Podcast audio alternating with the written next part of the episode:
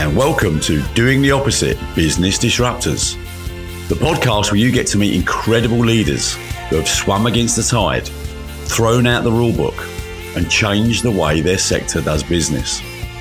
I'm Jeff Dewing, best selling author and CEO at Cloud FM. Before I begin, I'm pleased to announce that for season three, you can now find all of our podcasts in video form on YouTube. Simply search for Jeff Dewing or click on the link in the show notes. So today, you're going to meet Dr. Vikash Shah, MBE. Dr. Shah is an entrepreneur, investor, and philanthropist. He started his first business aged just 14 and is now CEO of Swiscot Group, a textiles and commodities trading business, alongside being a venture investor in a number of businesses internationally. He is a non exec board member of the UK government's Department for Business, Energy and Industrial Strategy, and also a non exec director on the Solicitors Regulation Authority. Vikash was awarded an MBE for services to business and the economy in Her Majesty's the Queen's 2018 New Year's Honours List. Vikash is also a published author. His 2021 book, Thought Economics, features in his interviews with people shaping our century, including conversations with Nobel Prize winners, business leaders, politicians, artists, and Olympians. He has been in the privileged position of questioning the minds that matter on the big issues that concern us all. When you listen to his story, this truly brings to life the purpose of my podcast, doing the opposite.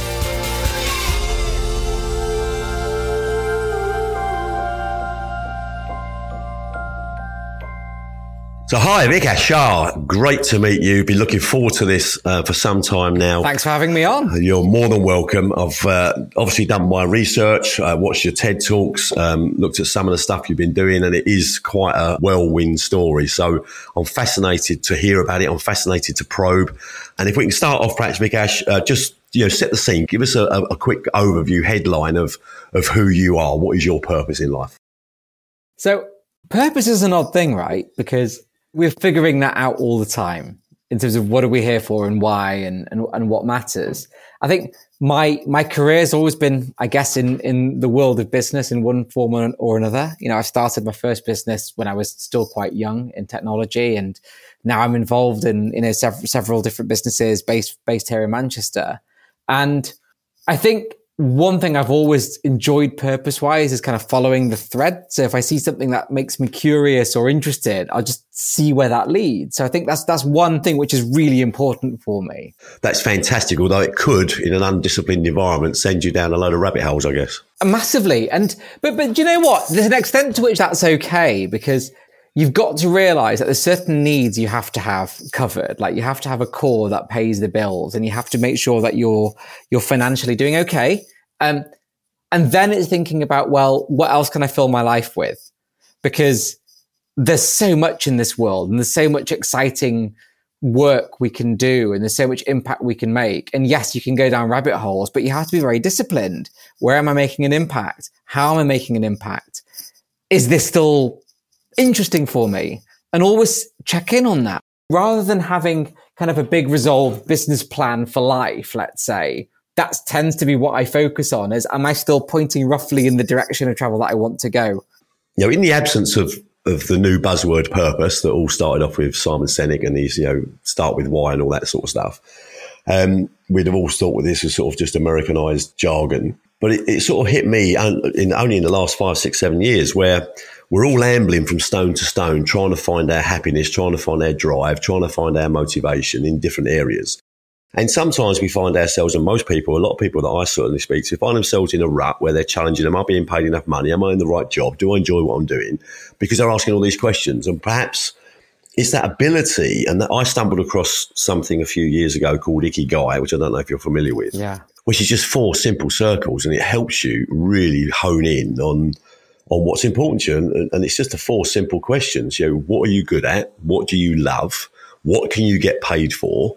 Um, and what change in the world are you going to bring? And, and that comes back to your statement about what impacts am I having? What problems am I solving for people? Um, and when you believe you're having an impact that's not self serving, it's benefiting a wider audience or a wider community or whatever, that in itself, provided you enjoy it and provided you're good at it, by default becomes your purpose to an extent, which can then be amplified on your journey. It does. And, and I think this is where there's maybe a misconception about the world of business, right? Because yeah, obviously businesses have to make money, but I've yet to meet someone in, in, in the kind of world of entrepreneurship who made money because they set out to make money. Yeah. You know, most of the time they set out to just build something because they were kind of interested in it. And maybe the timing was right or the idea was really unique and it made money. You know, it's kind of when I'm speaking to students, I'll often say to them, if you want to make money, go work for an investment bank because, you know, that's what you'll do in, in, in heaps. Creating something is kind of like businesses that science and art bit combined, right? Where only a tiny, tiny number of artists ever go on to make big money. And it's the same, same as true in business. So, so finding that purpose is so important because if your purpose in life is to make money, and you embark on this journey of entrepreneurship, you might be very disappointed. Well, of course. There's another saying I love as well, which is a Stephen Covey thing, which is a um, begin with the end in mind. So don't yeah. think about tomorrow. You know, where, where, you know, what is the outcome that you're looking to achieve that will create fulfillment? It's not, you know, you think you want a nice new car and it's the one thing you've been dreaming of all of your adult life. And suddenly you've got this nice new car and you feel really excited. And three months later, you think, why am I paying all this money for this car? I don't even want it because you thought you wanted something until because you haven't really thought about what does this feel like a, a month, uh, two months, six months after having this car and it's costing me £800 a month or whatever the case may be. And the only reason I've cite that story is because that what happened to me, you know, 20 years ago when I thought that that was the answer to my dreams. Um, and it's not until you can begin with the end in mind and say, what is it that's going to make me get out of bed every day, punch the air, be fulfilled with positive attitude where nothing can break me down. I'm just enjoying every minute of every minute. What do I have to be doing to get to feel like that? But that requires making time and space to introspect. Correct. Which can feel like you're wasting time, but it, it really does. isn't. Yeah, yeah. You know, it's it's one of those massive advantages of practices like mindfulness and things like this, where it's not about kind of, you know, being a hippie and doing all that. But if you're doing something inherently new, let's say, or creating something or, or building something, unless you keep introspecting to figure out what it is you want and, or, or, or indeed what it is that you have to offer, you, you're not going to win. And so, you know, I remember in the early days of my first business, we did a lot of work in, on the West Coast of the US. And I was always really inspired by that. I was inspired by how much time those entrepreneurs spent, you know, having a walking meeting or taking time to introspect and be mindful. And that was why. And that and that's why arguably they, they do the job so much better than the rest of us in many ways. Yeah. And again, I think that's sometimes we stumble across this stuff, right? So COVID was an accelerator for me. We came out to Portugal for a holiday and ended up being stuck here during the lockdown. And we were lucky enough to have a, a house here. So I overlook the sea and I, I see the sunset every day because we've always got beautiful weather here. So during COVID, when I was at my most concerning point because our business was materially affected by COVID and I had 400 mouths to feed.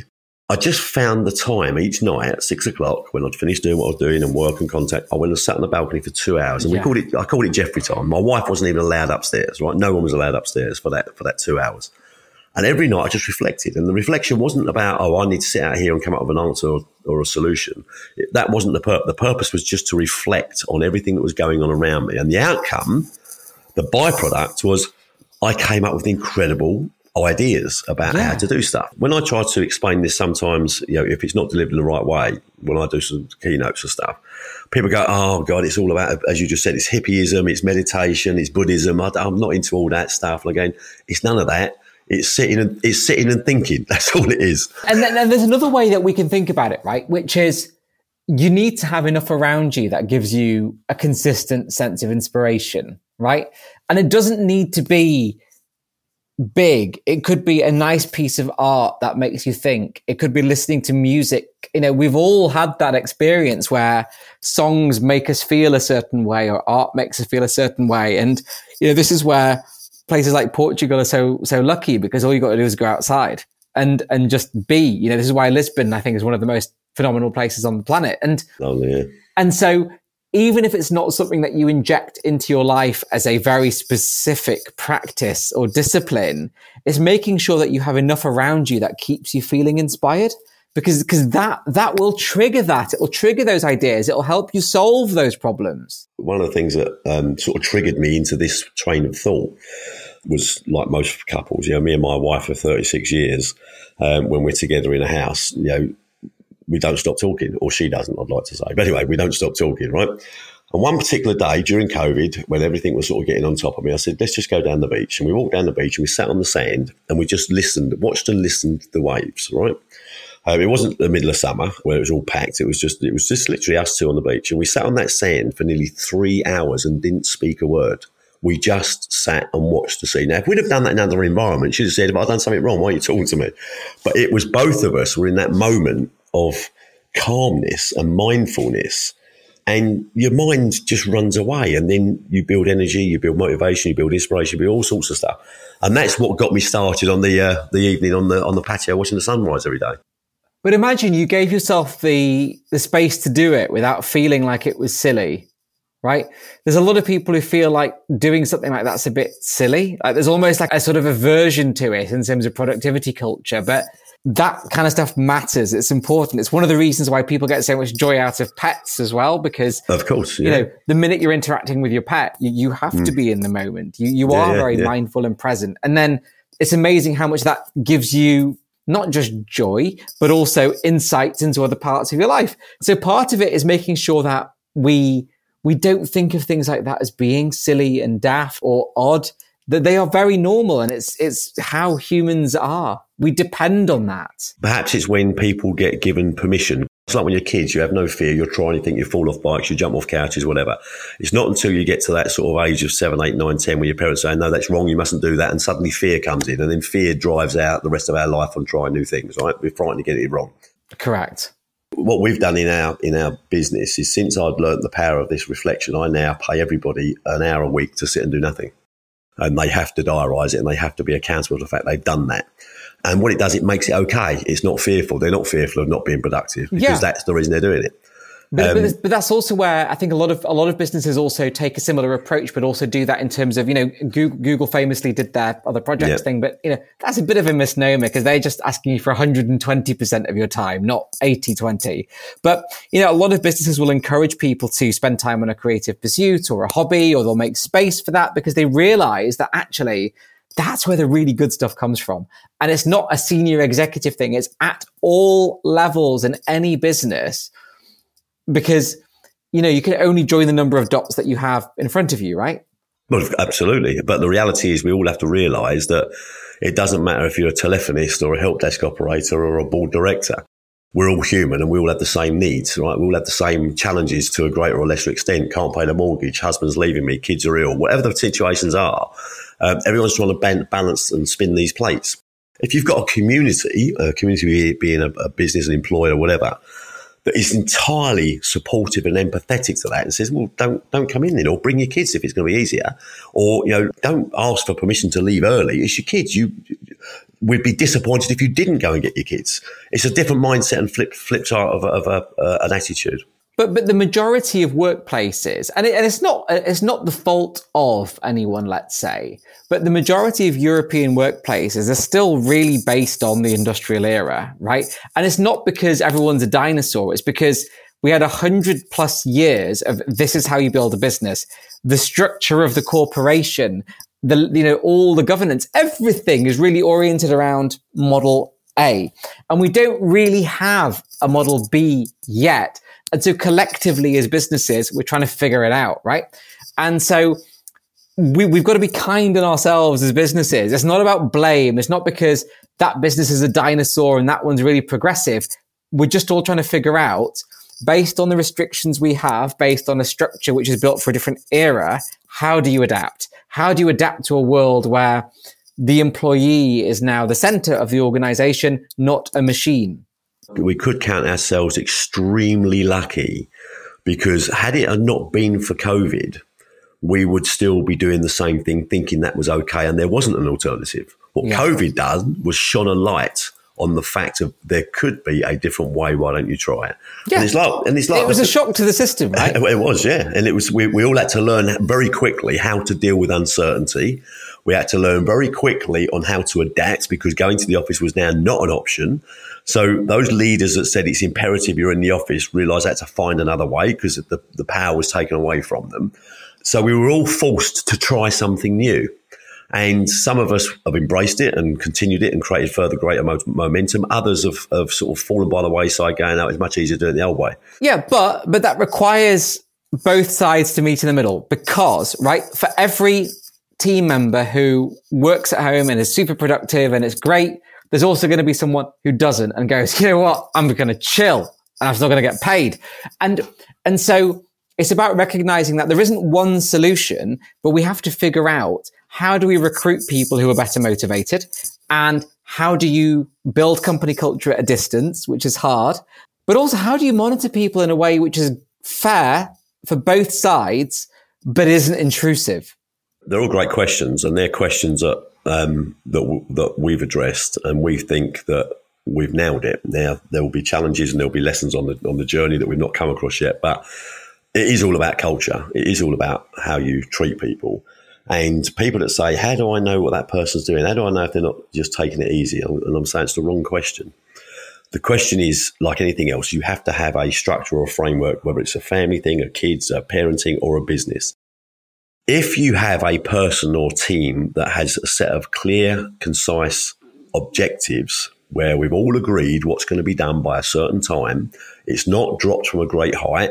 Everyone is in that collaborative approach that says, yes, we all agree this is what we're going to do. And you let them own it and they become accountable. And when you say, I don't care how, when, or where you do it, we've just agreed that's the outcome. When you've got that clarity, it works fantastically well. The time it falls over is when you haven't got that clarity. Exactly. And but then again, clarity's hard, right? And, cl- and clarity requires people to meet you in the middle. It requires the participation of your team in agreeing what does that mean, right? Correct. Because it's not about me as a business owner saying, "Oh, you know, this is what I want and that is my that is my end game." It's about the team going, "Well, if this is the direction of travel of an organization, how can I contribute?" So it's it's me saying to you, Jeff, what can you contribute to help us get to this? And how do we mutually agree, therefore, what your mission is? And that's a really hard thing for businesses to get around is the fact that you're moving from, you're moving from a company mission to individual missions. This is all stuff that we've been learning at pace because of COVID and because of getting intimate with, with staff, understanding their bigger, wider world, not just their world in work. We have a very clear purpose in our organisation that is a meaningful purpose that is measurable. Um, and what happens is we say to people, you know, do you believe what we believe? You know, if you don't believe what we believe, then you're unlikely to contribute. You have to believe what we believe, and therefore you're there. You, you by default, you have to be selective on the people you bring into organisation. But typically, our purpose is based upon our values, and our values are just decent human values. And do you have those values? And if you do have those values, then you can go on that journey together with power. But here's here's the kind of sting in the tail of that, right? Is the degree of honesty it requires of an individual is quite profound. So, let's say someone in their heart knows that they're just a bit of a nasty person and they like conflict and they're quite aggressive. That's okay if that's who you are, but then make sure that you're going into an environment where that's welcome, Yeah. right? So become a litigator you know, for example, right? Yeah. Yeah. but do you know what? But being, being really brutal, if you know that's what, that's your value set, then you need to go do that. What you can't do is know that that's who you are and try and adapt to a, uh, to an environment which is completely different. And you see that a lot. And that's one of the root causes of so much conflict in the workplace is where you end up with different personalities clashing. So the kind of personalities you need on the floor of the New York Metals Exchange in the open outcry where it's really aggressive and really brutal is very different to the kind of people you might want in a tech startup, let's say. Of course. So but but again, you know, we've talked about introspection for the business leaders, but even individuals need to figure out what are my values? And there's no right or wrong answer, right? You you might just be a horrible person. That's okay, as long as you know you are. Yeah, yeah. And then go find somewhere where being a horrible person is celebrated, It's great. Yeah, absolutely. Yeah, no, you're, bang, you're bang on. or get therapy I'll get therapy. so you can be less horrible. but again, having said that, you're absolutely right because it, you could ask, you could you could ask two people in the pub, and then you say, oh, "What do you think? I'm horrible." One say, "Well, yeah, the way you speak to those people is disgusting." And then another person goes, "I think that's brilliant, mate. You're showing who's in charge." So it, it, there's no right or wrong. It's just who you are, right? Yeah.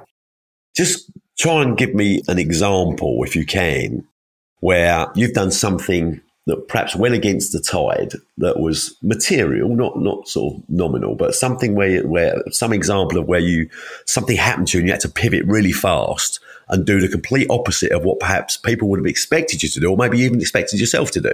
Have you got an example of when something like that may have happened? Yeah, and, and, and it was quite unexpected because it wasn't a planned thing. But I remember maybe, oh God, like nine, ten years ago now, I was um, doing a, a, a one of those typical business breakfast talks. There's a panel and blah blah blah. Anyway, so I was feeling pretty anxious that day, and the first question that I was asked on this panel was so so you know what what are some of the hard things about being an entrepreneur? And I was like, you know what, forget it. I'm going to just be honest. I said yeah. it's a decade of depression, to be honest. and and you could have heard a pin drop in the room. Yeah. And the reason I use that example is even a decade ago, the culture of business was still you don't admit it. You've yeah. got to show strength, and there was a consequence to that. There was a very real consequence that it could have it could have dramatically reduced my credibility. I didn't know. But the pivot then was now that the cat's out of the bag, what do I do? How can I own that conversation and, and adapt? And it was interesting because there's an extent to which, as a business owner, you're in a position where you can take a risk and be truthful. But you also can't be scared of consequences when it comes to the truth. Because it could have been the case that the business scene, let's say, would have been like, oh, well, you know, he's probably not fit to lead if he's like that. But I remember that day, I got a message on LinkedIn from someone who said, I was sat in the room. Their brother had tried to take their own lives the previous week. Wow. And they're really glad that somebody had talked about that. And if anything, being really open about it and being more truthful about who you are and what you're going through kind of makes people trust you more because you know there isn't a skeleton in the closet then. And i'd felt that as a skeleton in the closet. That's why no one trusts politicians there's zero humility right? Yeah. I mean it's weird because in, in a way once the skeleton's out of the closet you don't need to be scared of it anymore. No and you've got an opportunity to deal with it because now everyone yeah. will collectively try and deal with it. Yeah I don't know if you watched the news last night. A good friend of mine is the chief executive of ESNEF, which is the largest NHS trust in the UK, Nick Hulme. He was on the news at 10 last night and he was in a board meeting that, that was being videoed for some purpose. I don't know, perhaps an internal purpose, don't know. But he basically sat up and said, and he's, he's quite he's quite controversial. He's saying, what's the worst that can happen? All they can do is sack me. And he said, hospitals are horrible places. You don't want to be in a hospital. The food is crap and no one really looks after to the extent they should. And they wake you up every three hours and stop you sleeping. And I've been in some dodgy hotels, but I've never had to share a bathroom with six other people. It was that frank and honest. And the point he was trying to make was let's not be all fluffy and tell nonsense. You know, you don't want to be in hospital unless you need to be in hospital, was the point he was trying to get across which in one regard was being brutally honest and people going, wow, that was that was refreshing to hear someone being honest at that level. But secondly, his subtle message, his subconscious message was, don't come here and waste time and, and, break the NHS. Come here if you really need it. Don't come here any other time. And it was fascinating because that's another moment of madness where suddenly everyone's going, oh my God, he's going to get hauled before, before the government and parliament for saying that. But, but people aren't honest sometimes, are they like that? Like people are honest in saying, well, you know what? Yeah, that's what this is like. And it, but it kind of has to be because it's an emergency service and you know, you're not there because you're going for a holiday. You're there because there's something wrong and it needs addressing. And the system was never designed for this many people. So it's going to creak. And so rather than everyone saying, well, you know, I, I demand sourdough in my hospital breakfast, for example. You know, and I'm, and I'm being flippant, but the point is yeah. we have to manage our expectations of a service yeah. and respect the limitations of that service. This is also about taking ownership of your part to play in that. And I just don't see that happening enough. I really don't.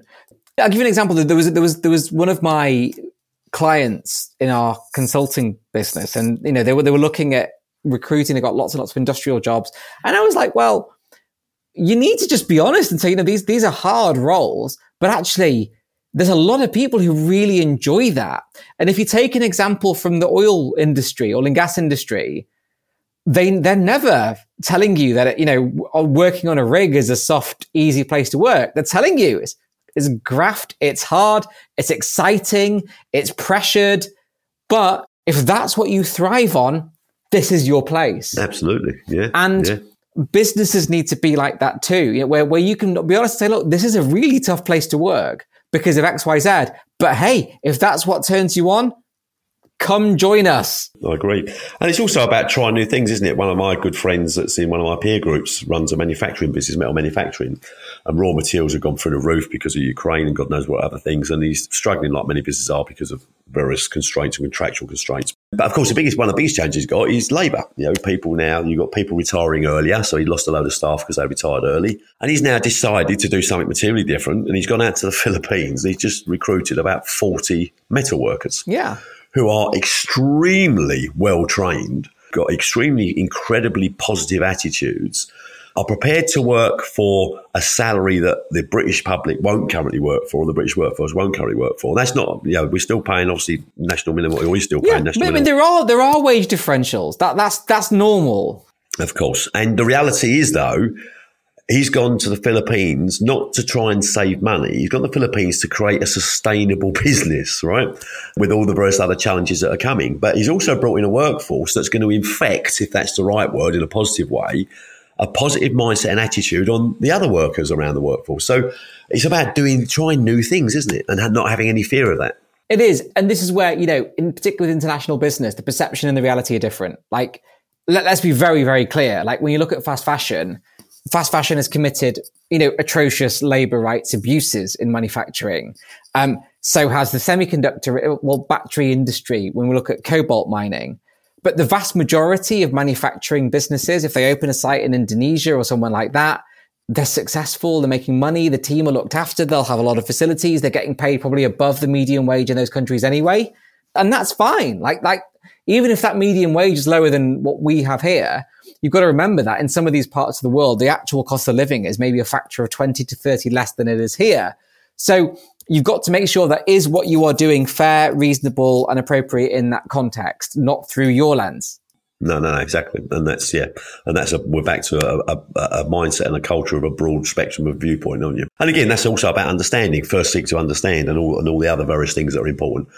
Um, so, Vikash, I've got like one last question um, that I'd like to ask you. Thank you for that. That was brilliant. If you're only allowed to say one thing, what would you say you were most grateful for?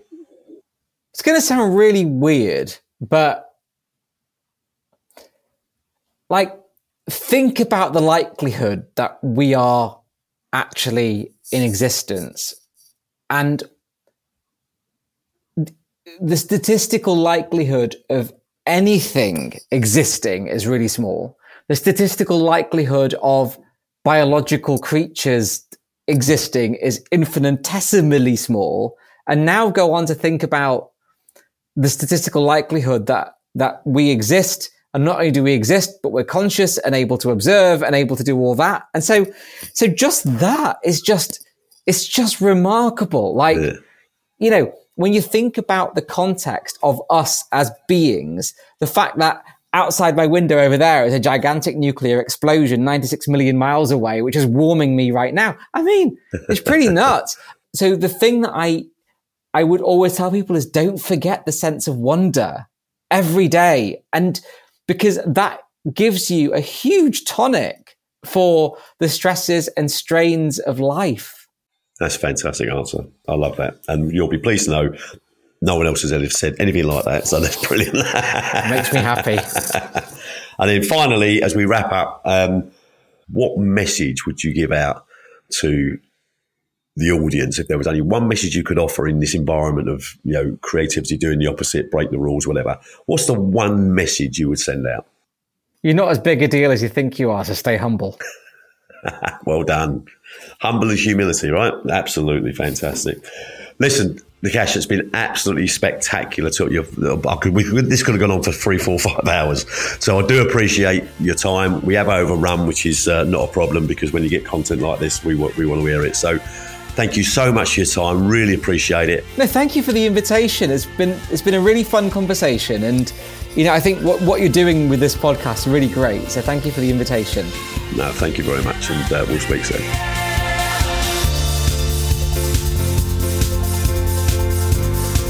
A huge thank you to Vikas for taking his valuable time to speak to me today. Another incredible, thought provoking conversation. I always find it fascinating how great leaders tend to have completely aligned values. The piece where Vikas explained, in his view, that the difference between true entrepreneurs and other business leaders or owners is that they never do it for the money.